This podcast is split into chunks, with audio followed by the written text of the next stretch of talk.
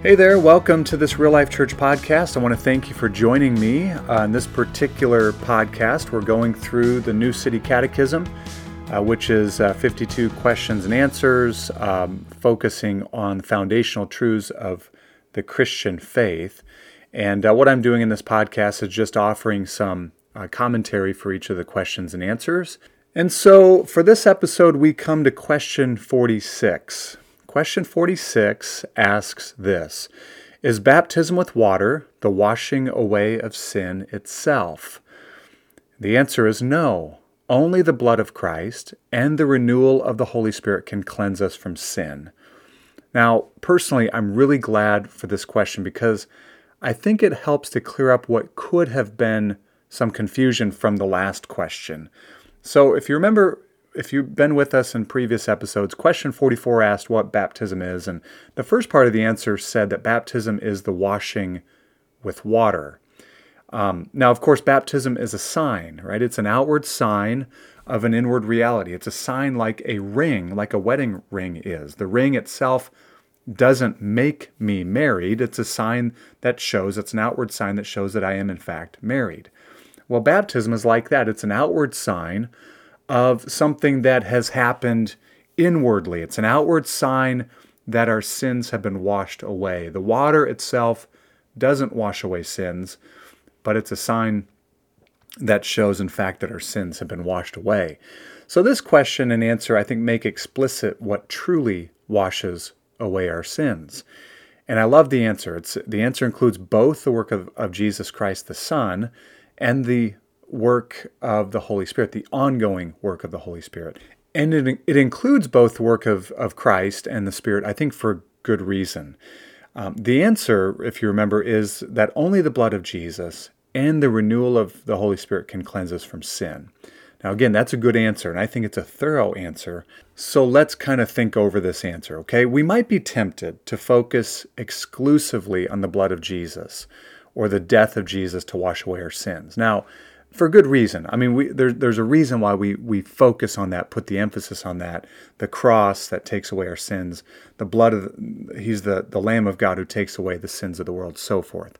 But I think it'd be a mistake to focus exclusively on that. And we'll get to we'll get to why the Holy Spirit is important uh, momentarily. But the death of Jesus certainly does take away our sins in a legal sense, right? The death of Jesus atones for our sins fully in the sense that um, nothing can be added to the to the atoning virtue or the atoning sufficiency of the of the blood of Christ. Um, through the death of Christ on the cross, our sins have been taken away um, because He bore all of them in His body on the tree. 1 Peter two twenty four. Not only that, but atonement means that the curse and wrath of God that our sins deserve were absorbed by the Lord Jesus Christ on our behalf as well.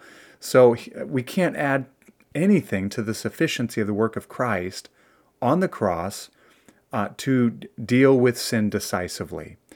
So why the why is this phrase added and the renewal of the Holy Spirit? Remember, the answer is um, only the blood of Christ and the renewal of the Holy Spirit can cleanse from sin. Why this phrase and the renewal of the Holy Spirit. And I think the reason is because even though we are justified fully, forgiven through Christ, our sins have been removed as far as the east is from the west, in the sense that judgment, God's judgment, has passed over us and landed on Christ. The reality is we still sin. We still battle against sin. And therefore, we need ongoing cleansing from sin. We don't, we don't, Jesus doesn't die again for sin, but we do still need ongoing cleansing from sin. And of course, this is the glorious, ongoing work of the Holy Spirit. The New Testament says the Holy Spirit dwells within the believer and empowers the Christian, the believer, the follower of Christ, to put sin to death. Romans 8:13 says, "If you live according to the flesh, you will die. But if by the Spirit you put to death the deeds of the flesh, you will live." So, how do we put to death the deeds of the flesh, it is by the Holy Spirit. It is strengthened and empowered by the Spirit. Not only that, but the Holy Spirit actually creates new desires within us. Um, when we're born again, when we're born again by the Holy Spirit, uh, Ezekiel, the prophet Ezekiel, prophesied of this miracle of the new birth, and he described it as having the heart of stone taken out and the heart of flesh put in, and and along with the prophet Jeremiah, there's other things like the fear of God placed within us, that we might not turn away from God, that, that the law of God is now written on our hearts. And so with all of this, we see that that that the Holy Spirit, this inward work of the Spirit, is uh, creates new desires within us. Now we, whereas before we were enemies of God and hated God and didn't want to follow God's ways and loved darkness, now we love God and we delight to do what pleases Him. We don't always do it. We certainly don't do it perfectly, but we delight to and we want to and we follow His ways and His commands. So the Holy Spirit creates these new desires within us. He does this, this work within us. And then, of course, He does this renewing work day by day. There's this amazing verse in 2 Corinthians 4 verse 16 that says, Though our outer man is wasting away, it's talking about these bodies that we live in, they get old and they decay and they break down. Our inner man is being renewed day by day. Our inner man is evergreen, it's ever being renewed day after day after day, of course, by the work of the Holy Spirit. Um, and what's the purpose of all of this? What is the purpose of this this renewal and cleansing of the Holy Spirit. It's that we would be conformed to the image of our Savior, of the Lord Jesus Christ, that we would be conformed to the likeness of Christ. This is the work of the Holy Spirit. And it is a marvelous work. Romans 8:29 says that we were predestined. In other words, God planned before the foundation of the world he had you in mind, and, and this is what He predestined you for.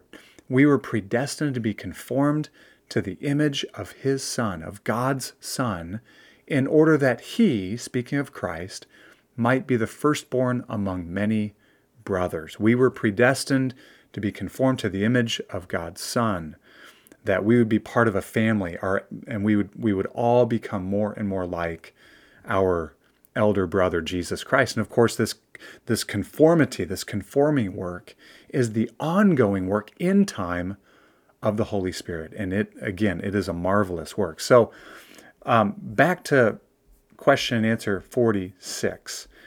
The, the question is Is baptism with water the washing away of sin itself? The answer no. Only the blood of Christ and the renewal of the Holy Spirit can cleanse us from sin. Now, the, the passage, the scripture that goes along with question and answer 45 is Luke 3:16, which says this: John answered them all, saying, I baptize you with water, but he who is mightier than I is coming, the strap of whose sandals I am not worthy to untie. He will baptize you with the Holy Spirit and of fire. Well, thanks for joining me for this episode. And until next time, may the grace of the Lord Jesus Christ and the love of God and the fellowship of the Spirit be with you.